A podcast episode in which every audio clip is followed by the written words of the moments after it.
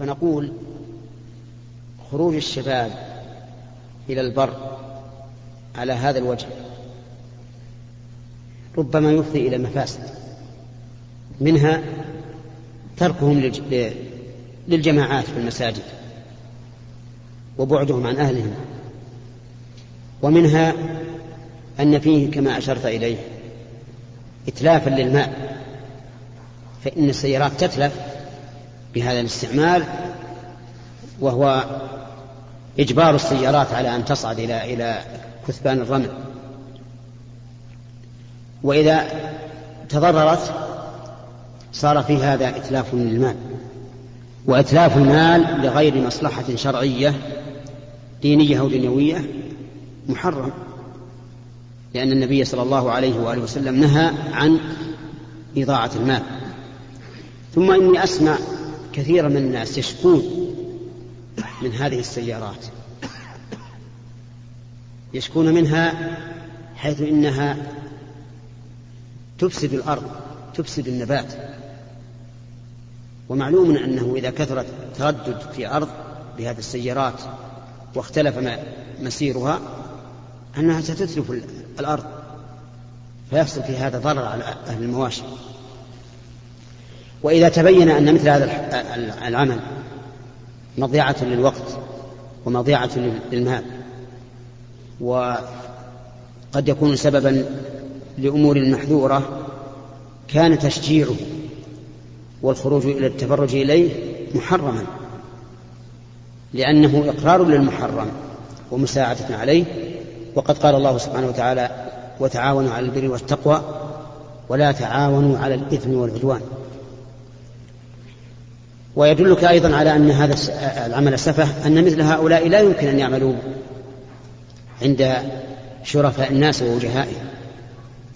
لا يمكن أن يعملوا هذا العمل لأنهم يستحيون منه. وفي الحكمة القديمة التي قال عنها النبي عليه الصلاة والسلام إن مما أدرك الناس من كلام من كلام النبوة الأولى إذا لم تستحي فاصنع ما شئت. والحياء شعبة من الإيمان. نعم. هناك يا شيخ بعضهم بعضهم يحتج بوجود بعض المتدينين. بعض المتدينين قد يخفى عليهم الأمر. ولو تأملوا لعرفوا أنه ليس على أنهم ليسوا على شيء. فربما يخفى على بعض الناس أشياء عند التأمل يتبين له أنها غير مناسبة. نعم. بسم الله. أحسن الله إليك يا شيخ. في كتابكم المداينة أو كتيب المداينة في القسم الخامس كان عن التورق مسألة التورق. وكان جواب فضيلتكم يا شيخ ولكن نظرا لحاجة الناس اليوم وقلة المقرضين ينبغي القول بالجواز بشروط. كان الشرط الرابع ألا يبيعها المستدين إلا بعد قبضها وحيازتها لأن النبي صلى الله عليه وسلم نهى عن بيع السلع قبل أن يحوزها التجار إلى رحالهم. فإذا تمت هذه الشروط الأربعة فإن القول بجواز مسألة التورق متوجه كي لا يحصل تضييق على الناس ولا وليكن معلوما أنه لا يجوز أن يبيعها المستدين على الدائن بأقل مما اشتراها به. طيب السؤال يا شيخ إذا أراد أن يبيعها على شخص آخر آه، بأقل يعني مو بنفس الشخص على شخص آخر بأقل. هو الغالب في هذا أنه إذا باع على شخص آخر فإنه يبيعها بأقل. لا شك. لأن الدائن قد رفع سعرها بمناسبة تأجيل الثمن. فإن بيع الحاضر ليس كبيع المؤجل فهو لم يبيعها إلا بأقل من ثمنها ما لم ترتفع الأسعار. لأنه أحيانا يشتريها بخمسين ألف مؤجلة وقيمتها حاضرة أربعون ألفا ثم يرتفع السعر في يومين أو أقل حتى تبلغ هذه السيارة ستين ألفا نقدا. فإذا كان ذلك فهذا ما في إشكال. عرفت؟ فعليه نقول إذا باعها على غير من استدانها منه فله أن يبيعها بأقل وله أن يبيعها بأكثر وله أن يبيعها بمثل ما اشتراها به. حسب الحال. يا شيخ تسمح لي بسؤال ثاني؟ لا السؤال الثاني أسمح لك إذا جاء الدور مرة ثانية. نعم.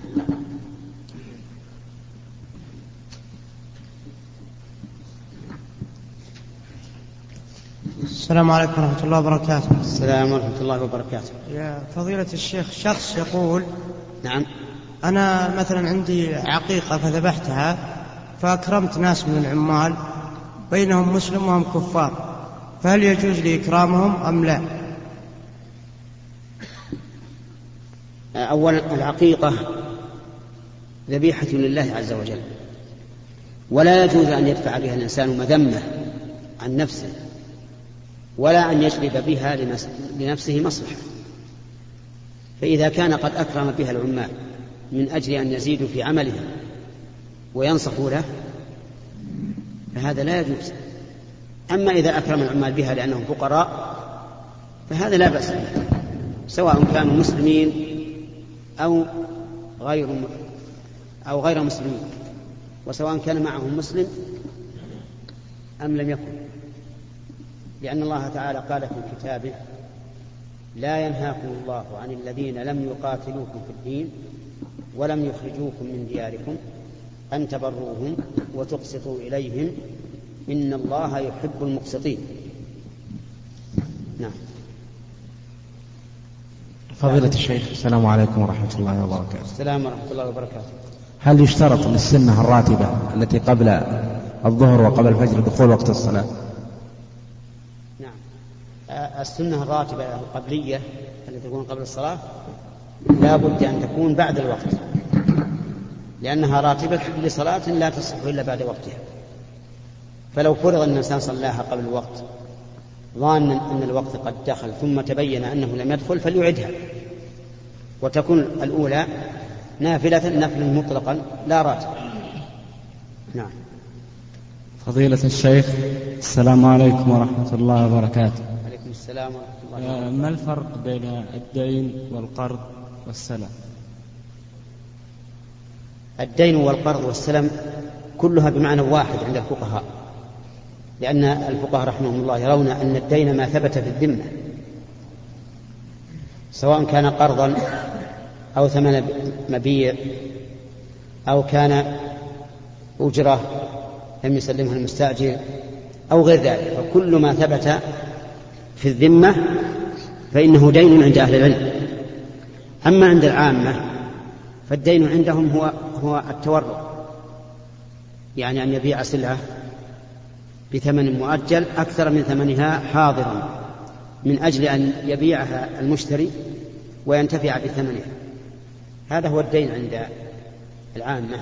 أما في الشرع وعند العلماء فالدين كل ما, كل ما ثبت في الذمة من ثمن مبيع أو قرض أو سلم أو غير ذلك.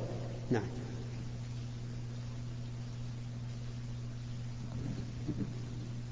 السلام عليكم ورحمة الله وبركاته. السلام ورحمة الله وبركاته. بالنسبة لتحديد اتجاه القبلة في الصحراء بعض الناس يجعلون الشمس على يسارهم ثم يصلون. فهل هذه الوسيلة صحيحة؟ وهل هناك وسائل لتحديد اتجاه القبلة في الصحراء؟ آه، كيف في أي محل هم؟ هل هم مثلا هنا في القصيم؟ أي صحراء يا شيخ؟ طيب. أي صحراء ما يصح. إذا قدرنا أنهم في الشام كيف يجعلون الشمس على على يسارهم؟ هم في أي مكان يا شيخ يجعلونها على يسارهم لا لا غلط. هذا غلط كبير. حتى عندنا مثلا هنا في نجد ليست الشمس على اليسار الشمس على اليمين دائما في صلاة العصر. لكن في الشتاء تكون على اليمين على اليمين قريبة وفي الصيف تكون بعيدة تكون تكاد تكون على يمينك رأسا مئة بالمئة. لكن في الشتاء لا, تكون كذلك لأنها تنصرف إلى الجنوب. أما في في في الظهر فالظهر في الصيف عند طول عند انتهاء طول النهار تكون على على على رأسه على رأسه عند الزوال. وأما في في الشتاء فتكون على اليمين تكون على يمينك أين هنا في نجد. ويختلف أيضا نجد بالنسبة للجنوب منها والشمال منها والوسط منها. أما الوسائل لتحديد القبلة فقد حدثت الآن آلات ولله الحمد تدل الإنسان آلات مرقمة بأرقام معينة وآلات مركبة على خطوط الطول والعرض وغير ذلك ومتنوعة. من أحسن ما رأيت ساعة العصر. ساعة تسمى ساعة العصر تدلك على أوقات الصلوات وعلى القبلة. لكن لها برنامج يحتاج, يحتاج الإنسان إلى معرفته فهي تدل على القبلة نعم. السلام عليكم ورحمة الله وبركاته. وعليكم السلام ورحمة الله وبركاته. في شيخ مجموعة طالعين من مقر محلهم اللي هم يقومون فيه بوسيلة تمشي يتمشون في البر. هل يزوج يزوج على جائز لهم أن يقصروا الصلوات أو. يتمون؟ إذا خرج الإنسان من بلده للتجارة أو طلب العلم أو العمرة أو الحج أو الصيد أو النزهة أو غير ذلك من المقاصد فهو مسافر. لكن الذي يخرج يتمشى في أول النهار ويرجع في آخره هذا ليس بالمسافر نعم. السلام عليكم ورحمة الله وبركاته. السلام ورحمة الله وبركاته. فضيلة الشيخ أنا لي الحمد لله هذه ثالث سنة أدرس ببريدة.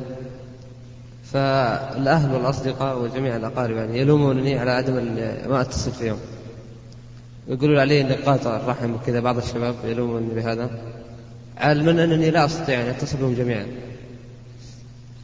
أما الغائب عن أهله الأقربين كالأم والأب والأخ فلا ينبغي أن يقطع عنهم أخباره.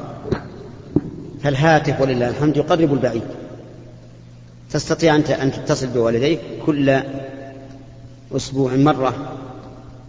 أما الأصدقاء فكما أن لهم حقا عليك فلك حق عليهم.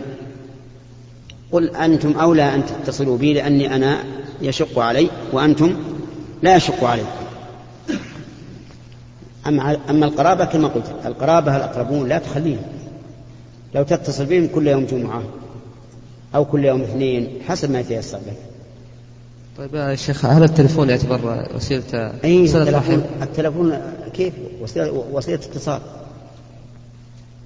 لأنك كأنما تخاطبهم من فرجة تدعوهم يا والدي يا والدتي وشلون كذا وشلون كذا. المسألة واضحة. أحيانا لا أحصل الوالد يعني على التليفون. نعم.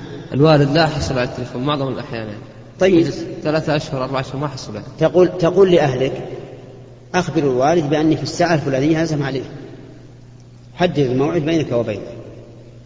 ثم هو إما أن يناسبه هذا الموعد أو لا يناسبه ثم يقول لأهلك يتصل عليه بالوقت الفلاني الذي يناسب. الله يجزاك خير.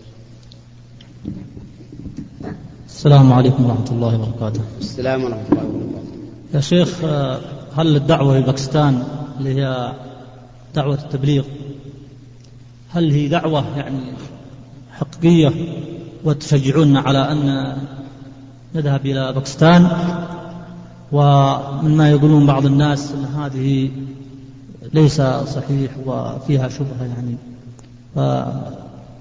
فنبغاكم تدلونا على ما فيه خير جزاكم الله خير. أولا جماعة التبليغ الذين يسمون أنفسهم جماعة التبليغ هم الذين يذهبون إلى باكستان وهم لا نتهمهم بسوء النية والقصد. لا يريدون بالذهاب إلا الخير لا شك. لكن هذا الذهاب صار سببا وسيلة, وسيلة للقدح في هؤلاء الجماعة. وصاروا يقولون إنهم يذهبون إلى هناك ليأخذوا العلم والإيمان عن قوم عندنا ولله الحمد من هم أعلم منهم ومن هم أقوى إيمانا ثم إن هؤلاء القوم فيهم شبهة لأنهم بنوا أصولهم على غير الأصول التي بناها عليها رسول الله بنى رسول الله صلى الله عليه وسلم عليها الدين. فهم بنوا أصولهم على بنوا أمورهم على أصول ستة. من يقرأ لنا؟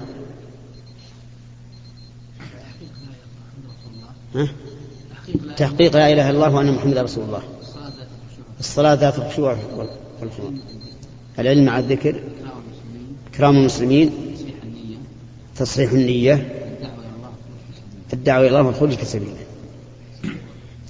لو أنهم بنوا هذا الأمر على ما بناه عليه الرسول عليه الصلاة والسلام لكان خيرا له. قال النبي صلى الله عليه وآله وسلم بني الإسلام على على خمس شهادة أن لا إله إلا الله وأن محمد رسول الله وإقام الصلاة وإيتاء الزكاة وصوم رمضان وحج بيت الله الحرام. ولا أظن أحدا يكون في قلبه أدنى شك أن الرسول عليه الصلاة والسلام أعلم الخلق بما يبنى عليه الإسلام وأنه أنصح الخلق وأنه أفصح الخلق. وقال الإيمان تؤمن بالله وملائكته وكتبه ورسله واليوم الآخر والقدر خيره وشره. وقال الإحسان أن تعبد الله كأنك تراه فإن لم تكن تراه فإنه يراك. لهذا أنا أنصح إخواني من أهل التبليغ وأكرر عليهم النصيحة أن لا يذهبوا إلى بس أولا دفعا عن أعراضهم لأن كثير من الإخوة إذا أثنينا على جماعة التبليغ وقلنا إن لهم تأثيرا لم لم يقم به أحد غيرهم وتأثيرهم واضح كم من ضال اهتدى على أيديهم وكم من فاسق أطاع على أيديهم بل وكم من كافر آمن على أيديهم. قالوا لا هؤلاء القوم فيهم وفيهم ومن جملة ما ما يجعله سبب القتل سفرهم إلى باكستان. فأنا أكرر نصيحتي لإخواني الذين الذين يوجدون في الجزيرة أكررهم أكرر عليهم النصيحة بأن لا يذهبوا إلى باكستان. ويجتمع بعضهم مع بعض والحمد لله في مكة في الحج في العمرة في رمضان في, في رمضان أو في غير رمضان. أما أن يذهبوا إلى بلاد لا نعلم حقيقة ما عليه من يديرون دفة الأمر فيها فهذا لا ينبغي. شيء آخر أنصح به إخواننا الجماعة جماعة التبليغ الحرص على العلم. الحرص على العلم التعلم بقدر ما يستطيعون. فبقدر ما يخرجون إلى الدعوة إلى الله والاتصال بالناس وزيارتهم ودعوتهم إلى الحق جزاهم الله خيرا ونفع بهم. نقول بقدر ذلك يتخذوا علما. يتخذوا علما. يحضروا مجالس العلماء الذين وهبهم الله سبحانه وتعالى علما وتعليما. ولو في, في الأسبوع مرة ليعرفوا شيئا مما يجهلهم كثيرا. لأن هذا أيضا مما ينقمه الناس عليه بأنهم بعيدون عن العلم. وإن كان بعضهم يقول إنهم لا يحبون المناقشة في العلم إطلاقا. بل يحبون أن تمشي الأمور على ما هي عليه. وهذا لا شك أنه ثلم ثلم على جماعة التبليغ. فلو أنهم يحرصون أيضا على العلم لكان خيرا. والعلم ليس في كتب الفضائل فقط كتب الفضائل ونعم وخير وتنمي الإيمان وتزيد في قوته لكن ليست هي ليست هي كل العلم. لا بد من معرفة الأحكام كما نعرف الرقائق. التي ترقق القلوب. فهذا أيضا مما ينقم عليه.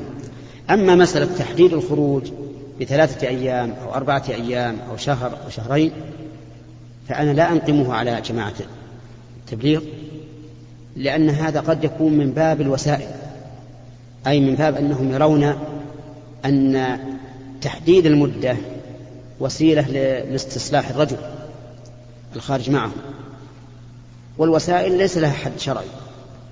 الوسائل كل ما أدى إلى المقصود فهو مقصود ما لم يكن منهيا عنه بعينه فإن كان منهيا عنه بعينه فلا, فلا نقربه. فلو قال قائل أنا أريد أن أدعو شخصا بالغنى والموسيقى لأنه يطرب لها ويستأنس بها وربما يكون هذا جذبا له فأدعوه بالموسيقى والغنى هل نبيح له ذلك؟ لا ما يجوز هذا.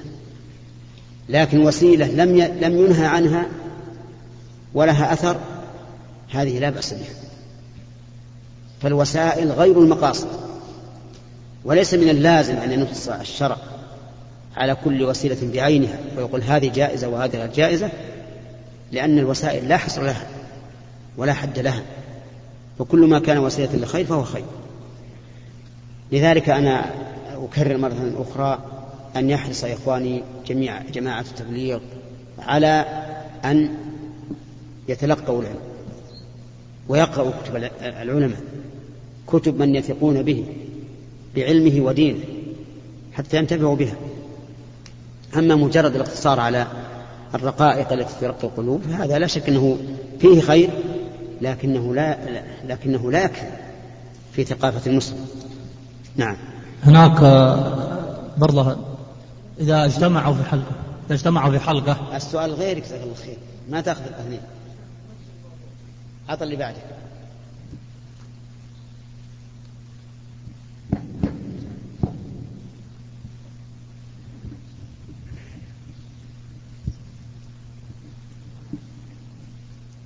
السلام عليكم ورحمة الله. السلام ورحمة الله. سجود التلاوة يا شيخ هل للتسليم؟ إيش؟ سجود الت- التلاوة. إي نعم سجود التلاوة. له تكبير عند السجود وليس له تكبير عند الرفع ولا تسليم. لأن ذلك لم يرد عن النبي عليه الصلاة والسلام. ليس له تسليم. ما لم يكن الإنسان في صلاة. فإن كان في صلاة وجب أن يكبر إذا سجد وأن يكبر إذا قام. نعم. جزاك الله الحمد لله والصلاة والسلام على رسول الله الشيخ هناك بعض الشباب أرادوا القيام بمشروع خيري آه، فجمعوا تبرعات آه، بعد ما جمعوا التبرعات رأوا أن هذه التبرعات بإذن الله تنتهي فقالوا نقتطع جزء آه، من هذه التبرعات ننفقه فيما جمعنا له وجزء ندخره حتى يتكون رأس مال نقيم به مشروع داخل هذا المشروع في نفس. الأجل بنفس ال... الهدف اللي جمع له المال, الأصل. نعم. فهل ادخارهم لهذا المال بدون الإذن؟ لأنه حدد من الأصل لماذا يجمع هذا المال. ادخار هذا المال لهذا المشروع جائز وعمل المشروع ربما يحتمل الخسارة وربما يحتمل الربح. نعم. إذا جمع الإنسان تبرعا لشيء معين فيجب أن يصرفه في ذلك الشيء المعين. ولا يصرفه في غيره إلا إذا فوض إليه الأمر أو استأذن. ولنضرب لهذا مثلا بشخص يجمع للصومال فجمعوا أموالا كثيرة وقالوا يمكن نأخذ نصف ما جمعنا نعمر به عمائر أو نشتري به دكاكين لتكون غلته لهؤلاء وتستمر. فنقول هذا لا يجوز. لأن المقصود بجمع المال دفع حاجة الموجودين الآن. أما الذين لم يوجدوا فإننا لم نجمع لهم. كما أنه ربما يحال بيننا وبين إيصال هذا المغل إليهم في المستقبل. لا ندري هل, هل هذا أمر يمكن تحقيقه في المستقبل أم لا. كما أن في ذلك أيضا ظلما للموجودين. فدفع حاجة حاجة المو- الموجودين عاجلة لا بد أن نعطيهم ما جمعنا لهم. لكن إذا قيل إذا فوض الأمر إليك أو استأذنت فهذا لا بأس به. نعم. بس عن هذا المال يا شيخ. لو دار عليه الحول ما في زكاة. هو جمع ما عليه زكاة. ما في زكاة هذا لأنه خرج عن ملك أصحابه. كل الأموال المجموعة للصدقات أو لغيرها ليس فيها زكاة. ومن ذلك أيضا ما يجمعه بعض العوائل يجمعون أموالا لأجل إذا حصل على أحدهم نكبة ساعدوه. فهذه أيضا ليس فيها زكاة لأنها خرجت عن ملاكه ولهذا لو أراد الإنسان أن يستردها ما أمكنه ذلك. ولو مات لم تورث عنه. نعم. فضيلة الشيخ فيه شخص يسأل هو عسكري. ويسأل عن حكم التحية. تحية العسكري. التحية اللي تعطى للضباط إيه. وهذه إلزامية عليه. نعم. إذا ما أعطاها يتحاكم نعم. أولا صرف لنا التحية تحية- تحية الضباط لأننا لا نعتقد أن أحدا أحسن ضبطا من رسول الله عليه الصلاة والسلام وخلفائه الراشدين وتحيتهم كتحية المسلمين الآخرين. السلام عليكم أو السلام عليكم ورحمة الله أو السلام عليكم ورحمة الله وبركاته. فما هي تحية الضباط التي أشرت إليها؟ يشير بيده يعني. ويضرب برجله. ويضرب برجله. لا هذا صار مع على كل حال الجمع الجمع بين السلام القولي والإشارة لا بأس به. يعني مثل قال السلام عليكم. لكن الخبط بالرجل هذا ما له أصل إطلاقا ولا ينبغي أن يخبط بالرجل ربما يأثر على رجله ربما يأثر على الأرض اللي تحته إن كانت خشب ولا شيء. نعم. المهم المهم هذه لا أصل لها. ولكن نرجو الله سبحانه وتعالى أن يهدي المسلمين إلى إلى إلغاء مثل هذه الأمور. وإلى وإلى أن ينظروا إلى من سبقهم من من هذه الأمة. لا إلى من تخلف عنهم من من الأمم الحاضرة. نحن مسلمون. فهل الأولى بنا أن نقتدي بهدي غير المسلمين أو أن نقتدي بهدي المسلمين؟ ها؟ بهدي المسلمين لا شك. هدي المسلمين إذا مر. السلام عليكم. إذا كان بعيدا جمع بين الإشارة والقول. السلام عليكم. إذا كان أصم المسلم عليه جمع له بين القول والإشارة. أما بدون ذلك أو نقتصر أيضا على الإشارة فقط فهذا غلط. ثم إني رأيت بعض الجنود صاروا يسلمون تسليما غريبا. يعكف يده كذا ها؟ تحية الرشاش يجعلها هكذا. تحية الرشاش إذا شفت عدو محارب حطه بصدرك لا تحط يدك بصدرك. على كل حال مسألة الجامع هذا نسأل الله أن الله يهدي المسؤولين أن يتبصروا في الأمر وأن يهتدوا إلى هدي السلف الصالح. إذا مر الضابط عليه أن يسلم فيقول السلام عليكم. لأنه هذا أخوه مسلم وإن كان أقل منه رتبة. والثاني يقول عليكم السلام. والله لو فعلوا هذا كان هذا دعاء وعبادة وثواب وأجر. الآن الجيش كلهم محتاجون للدعاء لهم بالسلامة. أليس كذلك؟ هل أفضل من أن نقول السلام عليكم؟ ما في أفضل منه. كلهم يريدون السلامة. فنرجو الله سبحانه وتعالى أن يجعل المسؤولين يتفطنون لهذا الأمر وأن يكون لهم شعار خاص وهو شعار ما كان عليه الشعار الذي كان عليه الرسول عليه الصلاة والسلام وأصحابه.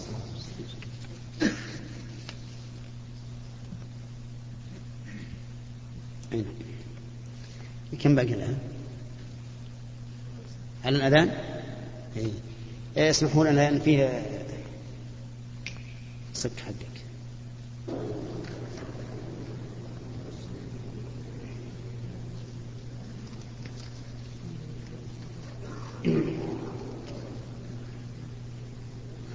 الحمد لله الذي جعل الشمس ضياء والقمر نورا وقسم عباده إلى قسمين فمنهم مؤمن بالله ومنهم كافر كان فجورا. وأشهد أن لا إله إلا الله وحده لا شريك له وأشهد أن محمدا عبده ورسوله صلى الله عليه وعلى آله وأصحابه ومن تبعهم بإحسان إلى يوم الدين. أما بعد فيا أيها الناس اتقوا الله تعالى واشكروا نعمته عليكم بما سخر لكم من مخلوقاته فقد سخر لكم ما في السماوات وما في الأرض جميعا منه وسخر لكم الشمس والقمر دائبين وسخر لكم الليل والنهار وآتاكم من كل ما سألتموه وإن تعدوا نعمة الله لا تحصوها إن الإنسان لظلوم كفار سخر لكم الشمس والقمر لقيام مصالحكم الدينية والدنيوية والفردية والجماعية فكم من مصلحة في تنقل الشمس في بروجها وتعاقب الفصول وكم من مصلحة في ترددها في شروقها وغروبها في بزوغها والأفول وكم من مصلحة في تنقل القمر في منازله ومعرفة السنين والحساب ومعرفة السنين والحساب في إبداره وإهلاله. أيها الناس لقد جعل الله الشمس والقمر آيتين من آياته من آياته الدالة على كمال علمه وكمال عزته وتمام قدرته وكمال حكمته تسيران بأمر الله تسيران بأمر الله سيرهما المعتاد. الشمس ضياء وسراج وهاج والقمر نور منير يضيء الليل للعباد. فإذا أراد الله تخويف عباده كسفهما بأمره فانطمس نورهما كله أو بعضه. بما قدره جل وعلا من أسباب تقتضي ذلك يقدر الله هذا الكسوف تخويفا للعباد ليتوبوا إلى الله ويستغفروه ويقوموا بطاعته فيعبدونه ويعظموه.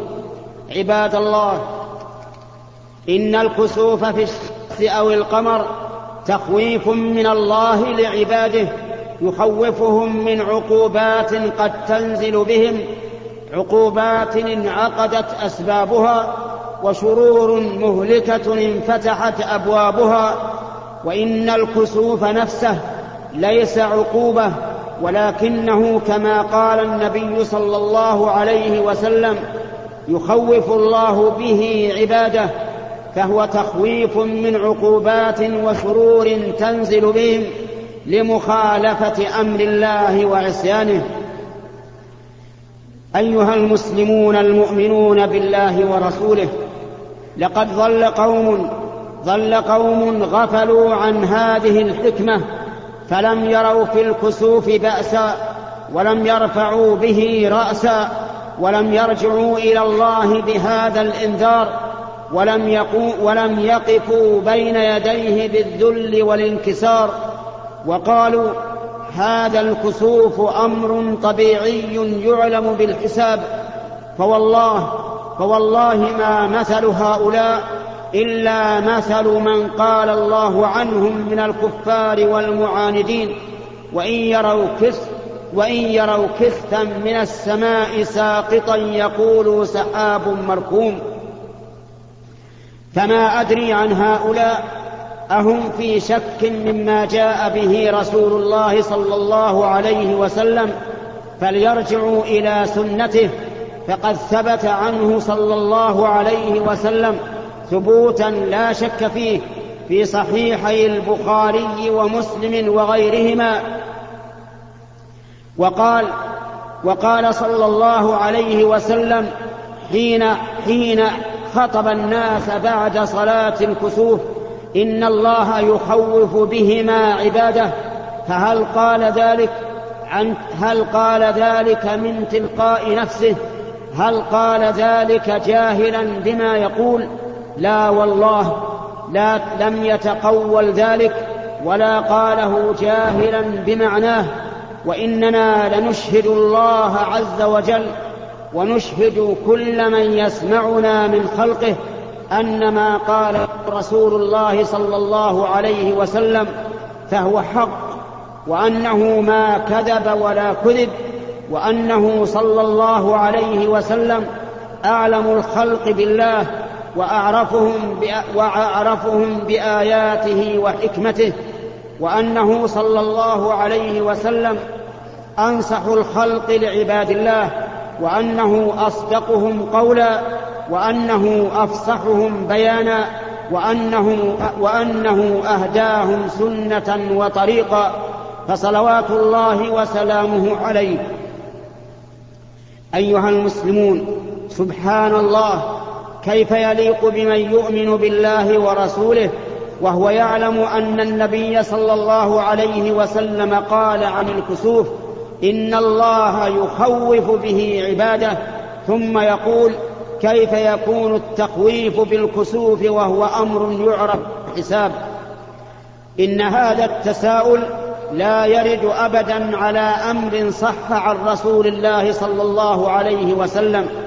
إن على المؤمن إن كان مؤمنا أن يسلم أن يسلم لما قاله النبي صلى الله عليه وسلم تسليما كاملا ويعلم علما يقينيا ان ما صح عنه صلى الله عليه وسلم لا يمكن أن يخالف الواقع وإنما يظن المخالفة من قل نصيبه من العلم والإيمان أو ضعف فهمه فلم يقدر على التوفيق بين نصوص الشريعة بين نصوص الشريعة والواقع. أيها المسلمون إننا نقول تنزلا مع هذا التساؤل إن كون الكسوف أمرا يعرف بالحساب لا ينافي أبدا أن يكون حدوثه من أجل التخويف. الله تعالى في تقدير الكسوف حكمتان. حكمة قدرية يحصل الكسوف بوجودها وهذه معروفة عند علماء الفلك وأهل الحساب. ولم يبينها النبي صلى الله عليه وسلم للأمة لأن الجهل بها لا يضر للعلم بها قد يكون ضارا وحكمة شرعية وهي تخويف العباد وهذه لا يعلمها إلا الله عز وجل أو من أطلعه الله عليها من رسله. فهل باستطاعة أحد فهل باستطاعة أحد أن يعلم لماذا قدر الله الكسوف إلا أن يكون عنده وحي من الله؟ بأنه قدره لكذا وكذا وهذا هو ما بينه لنا رسول الله صلى الله عليه وسلم حيث قال عن الكسوف يخوف الله به عباده وهذا يبطل ظن من ظن من الجهال أن الكسوف أمر طبيعي إذ لو كان أمرا طبيعيا كما في طلوع الشمس وغروبها وفي منازل القمر لكان لكان منتظما دوريا كل كل ثلاثة شهور أو ستة شهور أو أو سنتين مثلا.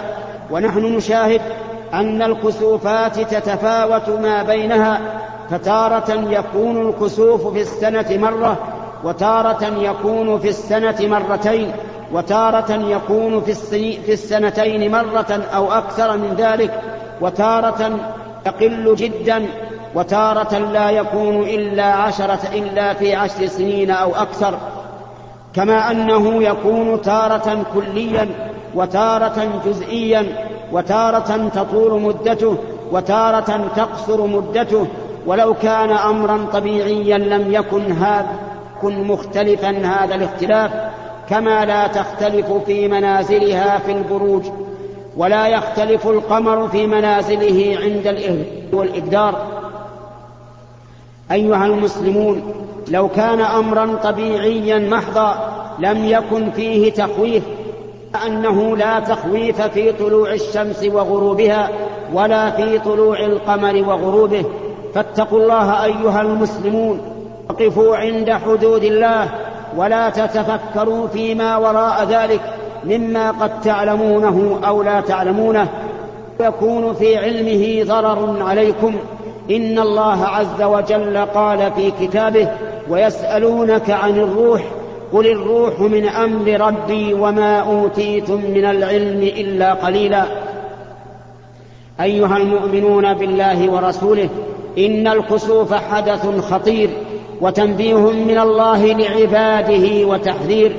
فلقد كسفت الشمس في عهد النبي صلى الله عليه وسلم وهو في المدينة مرة واحدة فقط في يوم الاثنين في يوم الاثنين التاسع والعشرين من شهر شوال سنة عشر من الهجرة بعد أن طلعت الشمس بنحو خمس وأربعين دقيقة ففزع الناس لذلك فزعا عظيما.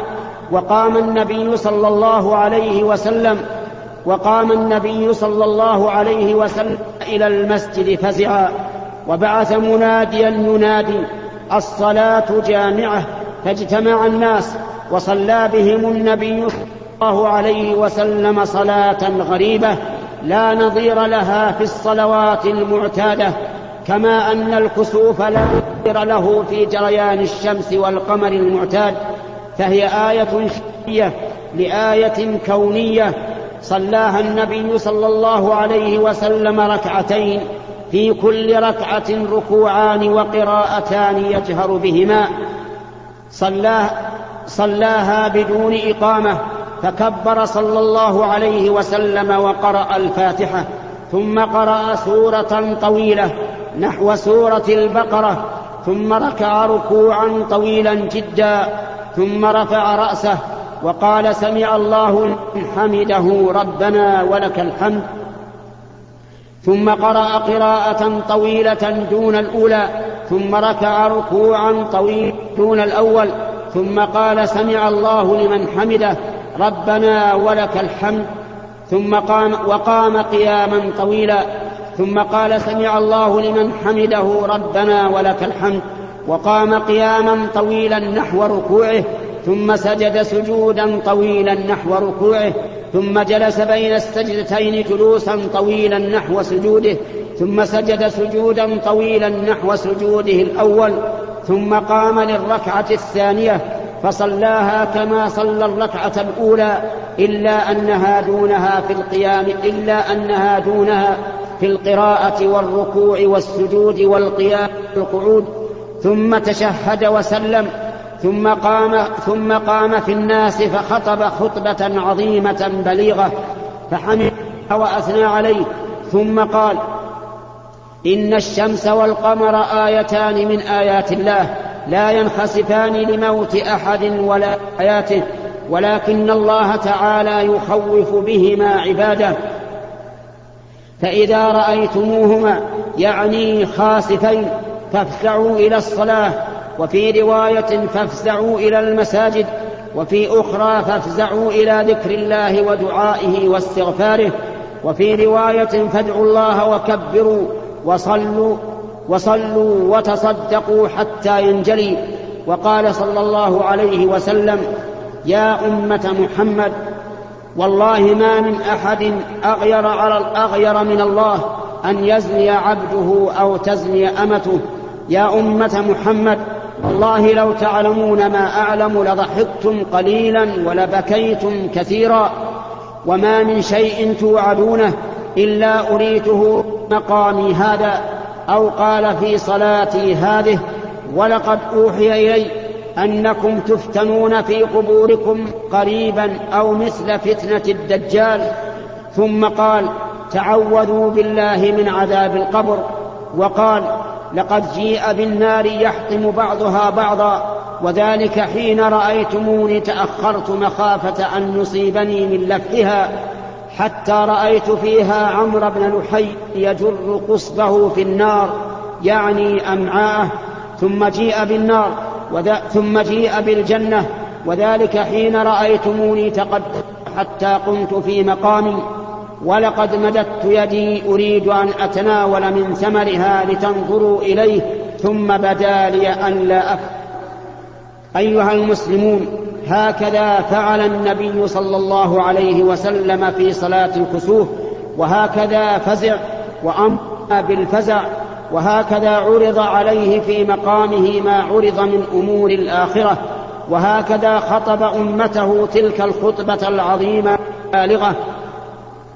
فمتى رأيتم كسوف الشمس في أية, في أية ساعة من ساعات النهار في أول النهار أو وسطه أو آخره ولو قبيل الغروب فافزعوا إلى ما أمرتم بالفزع إليه من الدعاء والذكر والتكبير والاستغفار والصدقة والصلاة. ثم ذكروا الناس وانصحوهم كما فعل النبي صلى الله عليه وسلم. فصلوا ثم صلوا كما صلى النبي صلى الله عليه وسلم ركعتين في كل ركعة ركوعان وقراءتان. وتكون النصيحة بعد الصلاة ومتى رأيتم كسوف القمر في أي وقت فافعلوا مثل ذلك أيضا. فإذا انقضت فإن انقضت الصلاة والكسوف باقي فاشتغلوا بالدعاء والاستغفار والقراءة حتى ينجلي. أيها المسلمون اتعظوا بآيات الله واتخذوا من آياته سلما سلما لتكونوا في مرضاة الله لتقوموا بطاعته وتجتنبوا معصيته. اللهم إنا نسألك يا ربنا يا ذا الجلال والإكرام يا حي يا قيوم في مقامنا هذا أن تجنبنا أسباب سخطك. اللهم جنبنا أسباب سخطك. اللهم ارض عنا واجعلنا راضين عنك. اللهم إنا نسألك موجبات رحمتك وعزائم مغفرتك والغنيمة من كل بر والسلامة من كل إثم والفوز بالجنة والنجاة من أقول قولي هذا وأستغفر الله لي ولكم